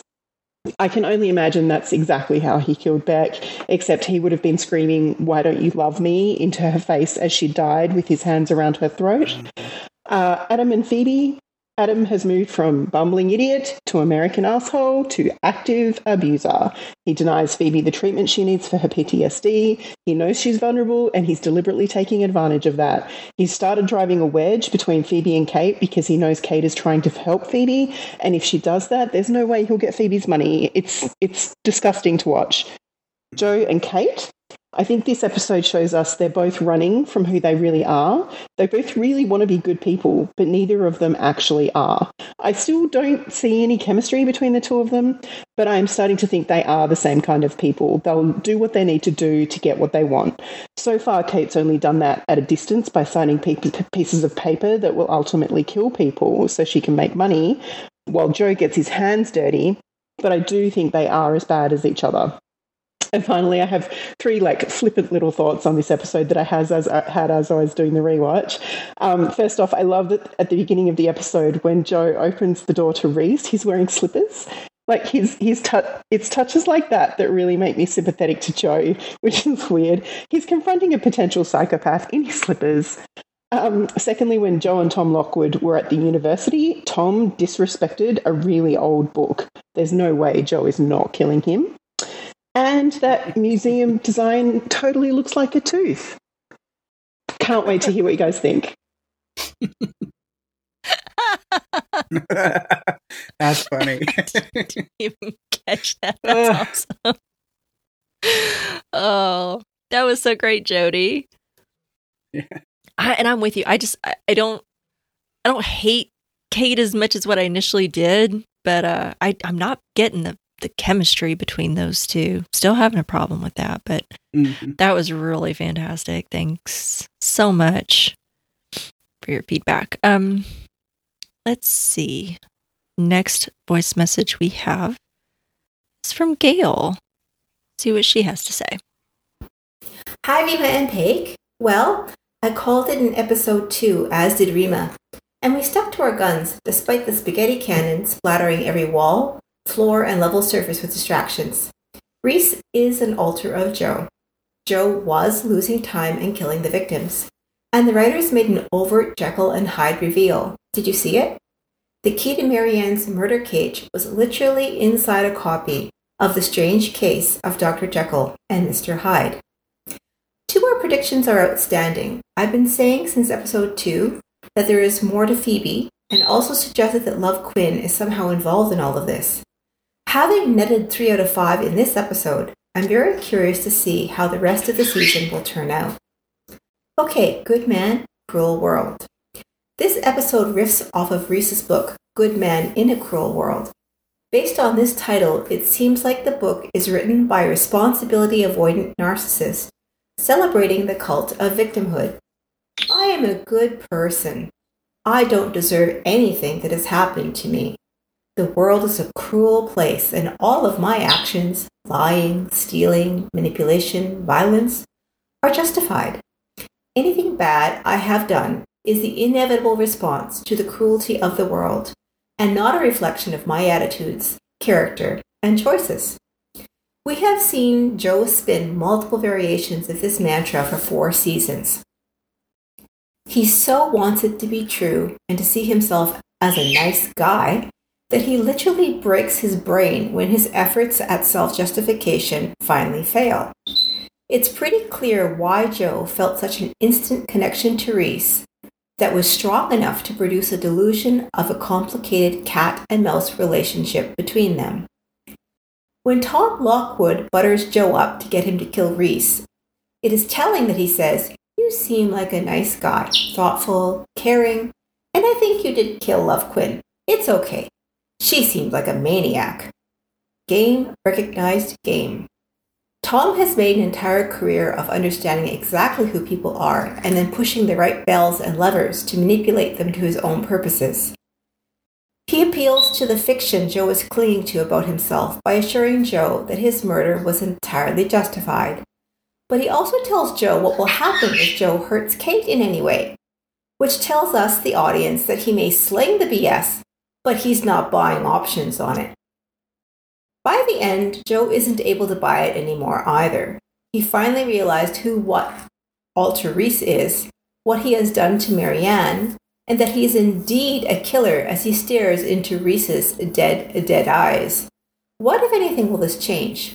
Delusions are very hard to break, and when they do break, they often reform under the blanket of complete denial. Assuming the delusion is broken, Joe will now be aware of and have to contend with understanding how mentally ill he is, the string of dead bodies, his caged you, Nadia finding the murder cage, his relationship with Kate, and the machinations of Kate's father. It strains the suspension of disbelief that Joe is coming out of this unscathed. There is one angle to consider, though. Kate is the only character on the show who admits that she did despicable things and is a terrible person at heart. She does not excuse herself with youth as a reason for the murder of children for profit. But unlike Joe, Kate has been quietly repenting and trying to redeem herself. She sponsors artists. She helped that poor woman that Simon abused. She helped her mother get mental health care. She tries to help Phoebe get mental health care. She tries to steer her friends to consider moral implications of things and she's been resisting her father's attempts to buy her back. More importantly, she does most of these good things unseen without ever asking credit for them. That is what real redemption looks like. Given Kate's history of helping and her father's reach, it could be possible for Kate to have Joe whisked away to an asylum where the world will be safe for him from him forever. I hope so at any rate. Joe is the way he is largely because of trauma and mental illness. Hollywood keeps telling us that it's justified to murder or euthanize people like Joe. It's the wrong message, and it perpetuates a cycle of abuse with abuse. Having Joe hospitalized seems like the only satisfying resolution to me. I hold out little hope of it happening, but a little hope is better than none at all. Thanks for the great podcast. Talk to you next week. Gail. That was That was great. great, analysis as usual, Gail. Thank you. Uh huh. Always, yeah, really good. Kind of breaking down a lot of the psychological ideas and stuff going on. And then, yeah, thanks for that last part about kind of where you feel Joe's eventual fate really should lie. I think that is an important thought and message to get out there that, yeah, that, like you said, like uh, the abuse for abuse, you know, just Mhm.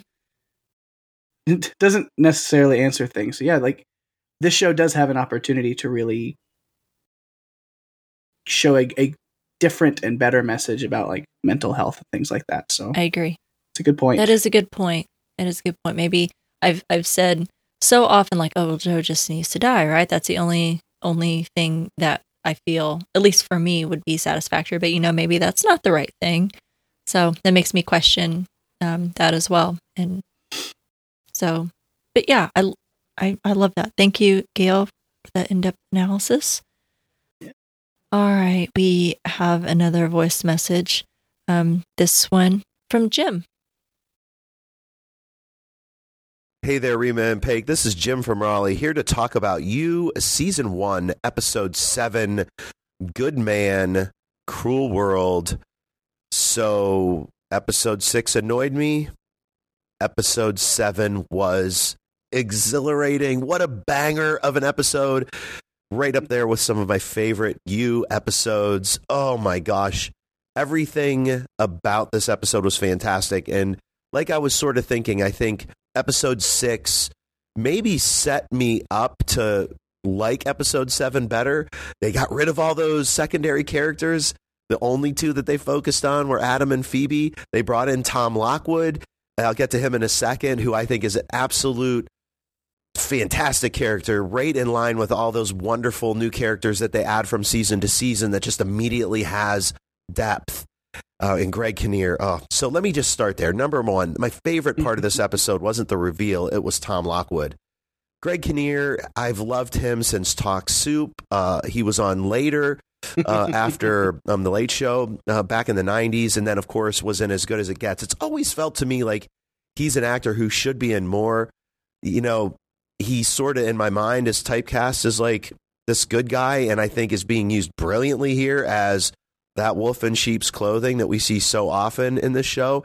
He does seem like everybody's dad, but man, that moment where Joe shows him that Winston Churchill book because he likes nonfiction that's notated by Winston Churchill at first edition so that he can kill him. And then at the it, that at, um, that scene ends with Tom Lockwood grabbing that book and writing Rhys's address in it, like he could give a shit less, which just shows you how evil a character he truly is. Okay, he knows who Joe is. He's only playing it off like, did you kill Love Quinn? I'm sure he knows everything there is to know about Joe. I can't wait to see how this is revealed and how this plays out. Probably doesn't play out too well for him um, unless this is the last season. And I'm beginning to think more and more that it's not. But wow. Um, so, number two, I'm not binge watching this season. I'm watching it episode by episode. I really forced myself not to binge watch it after I watched episode six, and I really am enjoying this experience a lot better than the binges. It's giving it more weight, and I really like the reveal of this episode because of that. Um, number three, the end scene where I mean, that moment where he knocks on the door, and I think all of us were sort of waiting to see if Rhys knew who he was, and he he knocks on the door, and Rhys says, "Sorry, do I know you?" And I think probably all of us were like, "Yes, he doesn't know him." And then watching the tennis match of Nadia and um, Joe kind of killing Rhys and finding Marianne down there, and then Joe's Rhys popping up, and oh, what an amazing end to an episode! One of my favorite favorite cliffhangers. really had to stop from watching the next episode. I'll do that in a couple days. Uh, just brilliant, brilliant stuff. Um, Nadia, again, the smartest person in the room, and she's reticent about it. You know, she breaks into Joe's office. She finds the key because, again, she's brilliant. She doesn't really know what she's looking for. She finds the key. She sees that torture book, which, of course, comes, what a scene, comes in later in the episode. And, um, you know, finds uh, those photos from Edward. And then, of course, that whole the, through this whole episode, sort of them dancing around that bomb shelter, the Indian food, and her finding it again, the smartest person in the room. Oh boy, I cannot wait to see where this goes. Uh, I do love the Adam and Phoebe, but they put them like in their right place. Okay, so they're secondary characters. We'll get to see how their story kind of plays out in all of this. And um, you know, it's funny. I don't hate the Kate character, but she seems to just be so plain, even in this episode where she's given a lot of depth, um, that she's not really standing out to me. Uh, which which is not bad. I think maybe that's the point. But um, we'll see how it goes. Uh, I have no idea where this season is going to go now. I think we're going to get to see Joe unwind, and I, like I said, I hope I really find out in this this next episode eight, um, all of this the little gaps that we've missed, how Marianne got there, and how Joe has been completely insane. Wow, this was a really long one. I apologize, but this was easily one of maybe my favorite episode so far uh, in season four. A episode that stands out, I think, among the best you episodes. okay, here we go. Three more episodes this season. Can it get better than this? if it does, ooh, we might have the best season of you yet. All right, guys, thanks for all you do. And on to the next. Peace. Jim, my guy. That was great. Awesome. Great as always. Yeah. Always good to hear from you. Lovely to hear from you. Yeah, that was so great. Glad we're on the same page about Greg Kinnear. I, just such such a treasure. Um, so I, I appreciate that. I think we share a lot of the the same thoughts there. Um, and I appreciate your your enthusiasm and maybe your appreciation for not binging. It's it's it's Yeah. fine. It's fine. And I get not wanting to wait, but there is something to be said about kind of enjoying it and, you know, marinating on it for a little while. So I'm glad Yeah. you're enjoying that experience. I really appreciate hearing that feedback from you. Um, you know, kind of following along with this. Love that. Wow. I'm I'm just so gracious. Um or grateful. Sorry, that's the right word. Um for everyone continuing their uh, you know sending us their thoughts and being so in into the season. Thank you everyone so much.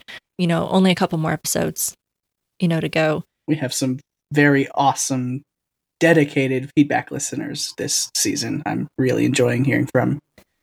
I I love I appreciate everyone who's just listening. You're still very important to us, but yeah, these these feedback this feedback crew that we're hearing from week after week, especially really love you guys. You've been awesome. it's a treat you know seeing the names pop up and seeing the same names popping up and then also you get a couple new ones in there too has just been so fun. So welcome to everyone that's been new to leaving feedback for our show or maybe if you're new to the uh, watching you. Um but yeah just thanks. It's a treat. Um well, as we mentioned, uh, you know, and as Jim said, you know, on to the next. Um, next week for us, we're going to be covering season four, episode eight of You, titled "Where Are You Going? Where Have You Been?" I, I Mm. wonder, and I, and this is just speculation because I know you mentioned earlier, and I had the same thoughts. Are we going to get to see a little bit of, you know, where's Joe been? Where's he? Where's he going? Honestly, I do hope we see a lot of that because I would love to get flashbacks, like things that I mentioned in this episode, is like seeing maybe like him killing the people and like Mhm. what he was like in that state, or when he's talking to Marianne, or you know, like Mhm. when he is not Jonathan Moore, like what what how he's acting. I'd like to see that, and then yeah, to get those flashbacks of like it was like when he was talking to Rhys, or was like this is what was really happening. Like, yeah, that would be fun to see. Those It would. and you know when they were uh, we talked about it in that episode when it happened but when Roald had joe at gunpoint there at hamsey Yeah. and he's kind of well I, I think he did this and he's kind of giving that whole explanation of, of of his theories of why he thought joe you know was the ether rich um, killer and i was like that feels pretty real that could have very well Mhm. happened it makes sense so i wonder if that was really what Yeah. happened or are we actually going to see some flashbacks of how things really went down but yeah i definitely want to see his interactions with marianne uh, or some flashbacks to that, and kind of get his mood. Is he is he is, you know as lost, you know, as as as you know what we think. So yeah, tune in for that one. Um, I can't wait to watch. All right. Well, if you would like to write in, leave feedback, voicemails, all those things, like all the awesome uh, feedback that we had this week, we've had this season, you can find all that contact information over at podcastica.com. Feel free to, to join in. Don't be shy. We love hearing Don't be people. shy. if you're a first time, you know, contributor, you know, we'd, we'd love to get your thoughts. Or if you know want to save it all to the end, I think we've had folks in the past kind of save it all to the very end because I know they're worried about maybe putting something out spoilery or whatever. Right. Um, but yeah, well, while you're at podcastica.com, you know, make sure you check out all of our other shows. There's really something for everyone. Got a lot of fantastic hosts that work so hard to put out some really great content um, for everyone. I know uh, The Mandalorian is out right now. They're podcasting on Yeah. that. We just wrapped up The Last of Us. Um, that show just wrapped. Uh, and this week, Yellow Jackets season two comes back. So I know there's a lot of great coverage on that show as well. You should definitely check that out. And of course, um, you have to check out Pake and Daphne uh, and Run for Your Lives. Do you have something special you'd like to tease this week?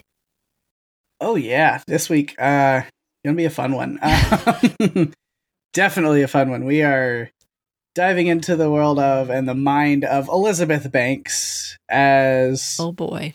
we are covering the new uh unexpected hit movie Cocaine Bear. I've got to check this Yeah. out. Oh, I I know nothing about it, amazing. but I'm hearing so much chatter that I'm like, okay, now I'm intrigued. Yeah.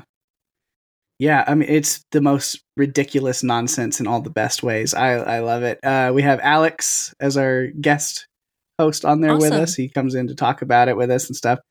It's great. Yeah, you should definitely watch it. I mean, it's Ray Liotta's last performance. Uh Keri Russell, O'Shea Jackson Jr., uh Alden Ehrenreich, and kind of maybe a little bit of a tease for what's coming up soon on Strange Indeed.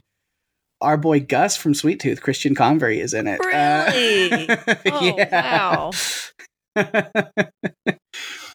That's coming back very soon. It is. So April. excited for Yep. that. Whoa. That's awesome. Yeah, it was. It's just it's a wild ride for sure. And gonna have to check it out. I keep hearing so much Yeah. chatter and and like, oh, this was unexpectedly good. And I'm like, really? Mhm. Okay. Um, so I'll have to check that Mhm. out. Can't wait to hear that. Yes. awesome. Well, yeah. So for anyone checking out any of those shows, for uh, you know checking me out on Run for Your Lives, checking say Rima out on those uh, Last of Us episodes, if you're going back and listening to those, or any of the other ones, then make sure you're giving a little extra love if you can. Subscribe, follow, whatever you can do on your podcast player of choice. Give some reviews, give ratings everything to show, share that love. We always appreciate that if you can do that. We do. Please and thank you. Mm. But all right, that is our show. Thanks for listening, everyone. Until next time, I'm Rima, And I'm Pake. and Jody from Australia is strange indeed.